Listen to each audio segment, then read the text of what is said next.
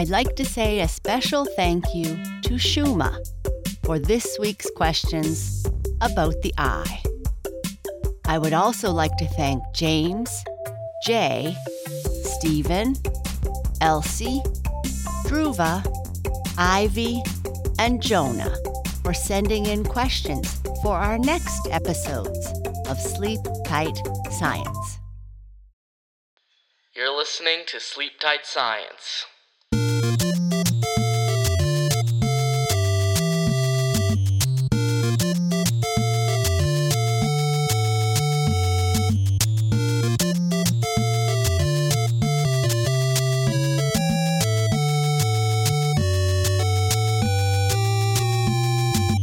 Did you know the human eye blinks between 15 and 20 times a minute? What?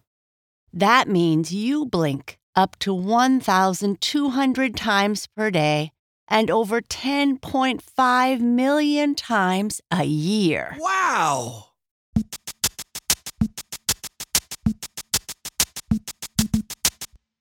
How do you see things? When you see something, you are really seeing the light that has bounced off of the object, which has entered your eyes. Light enters our eyes through the small black part of our eye, or the pupil. The pupil can change size, which controls how much light gets in.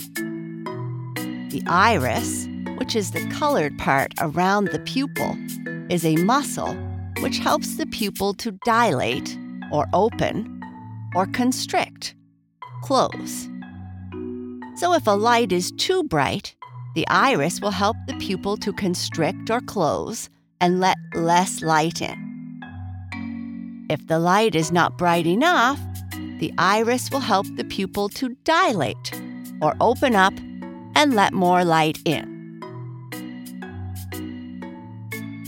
After the light has passed through the pupil and has entered our eye, it goes through some liquids or fluids until it reaches the retina at the back of our eye. The front part of our eye is curved, and this makes the light bend, so the image appears upside down on the retina. The retina helps our brain by turning the light into a signal that the brain can recognize. The retina gets some help changing the light from the light sensitive rods and cones.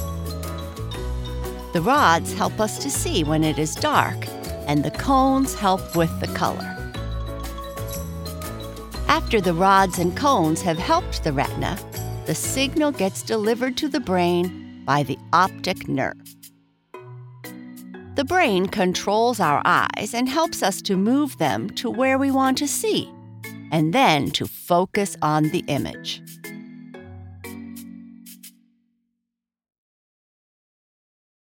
What happens when we read in dark places? That's an interesting question, Shuma. Lots of people believe that reading in dark places will make you need to wear glasses. Some scientists say this is a myth, while others believe that there is some truth to this, but not for the reasons that we think. When we read in dark places, our eyes need to adjust to the low level of light. The muscles around the iris relax and let the pupil open up to let more light in. The rods and cones that we talked about earlier take this extra light and turn it into information that the brain can use. When there is less light, the rods and cones need to work harder to make it possible for us to read the words. When reading in the dark, we will usually hold the book closer to our eyes as well. Both of these things, low light and holding the book closer to see, cause our eyes to work harder, and they may get strained, or it could even cause a headache. Some scientists say that this may cause you to need to wear glasses later in life, but there is no definite proof.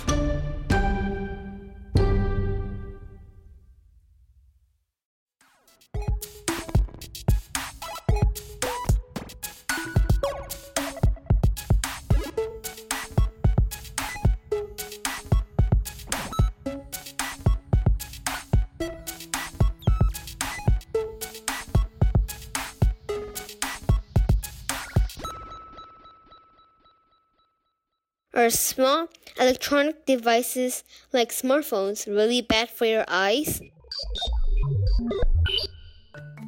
I think a lot of people might like to hear the answer to this question, Shuma. Here is what I found out. There seem to be many things that can happen to our eyes from using small electronic devices too much or the wrong way. They're mostly bad, but can be balanced out and watched carefully. For example, some problems that show up when you use your device too much are dry eyes and squinting. Because we don't blink as much as we should when we are using our devices. Blue light is another problem, especially for children, but it can easily be taken care of by regularly taking a break from the screen. Not going outside, but staying inside too much to use our device is another big problem. All of these problems with devices can be treated. Scientists believe that children's eyes, because they are still growing and developing, are more at risk for damage from blue light. So, staring at the screen, not blinking, and holding the screen too close to our eyes makes a smartphone the worst choice of all the devices. So, how can we help our eyes? You need to make sure that your screen is in a good position for your eyes top of your screen should be at about eye level and about an arm's distance away from you. You might also want to tip the screen slightly or check the brightness of the screen. Try to get rid of any glare from the lights around you. If you can use a bigger screen, maybe you should watch the show or play the game on the TV instead of on your smartphone. Most importantly, is to take breaks and blink when you are looking at the screen. There is a rule that I read about called the 20 20 20 rule, which says take a 20 second break to look at objects 20 feet away every 20 minutes. And of course, go outside I read many different times that spending too much time inside on our devices is bad. Take a break and get outside. Experts believe there is something about natural light that is good for our eyes.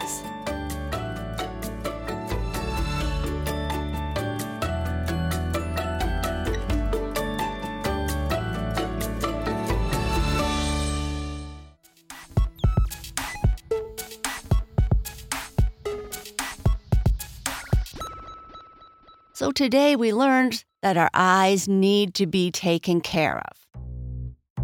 We spend a lot more time now looking at screens, and we need to remember to take breaks to take care of our eyes. Keep your screens at arm's length and try using a bigger screen rather than a smaller one. Getting outside and looking around at things that are farther away helps keep our eyes healthy. It allows them to take a break from the squinting, the not blinking, and all the blue light of the screen. Fun facts about the eye. It is impossible to sneeze with your eyes open. Sailors once thought wearing a gold earring would improve their eyesight. People read about 25% slower on a screen than a paper book. Hawks and eagles see about eight times better than humans. The human eye has about 2 million working parts to help us see. Our eye reaches its full size by about age 12. The most common eye color is brown. Blind people can see dreams as long as they weren't born blind. In the right conditions and lighting, we can see the light of a candle from 14 miles away. Thank you for listening to this episode of Sleep Tight Science, where we investigate the questions you have about anything science related. Our podcast starts with a question like Did you know? And throughout that episode, we will try to answer the question. If you have a question, or there is something you would like to know more about, send us your questions or comments at hello at sleeptightscience.com. I look forward to hearing from you soon.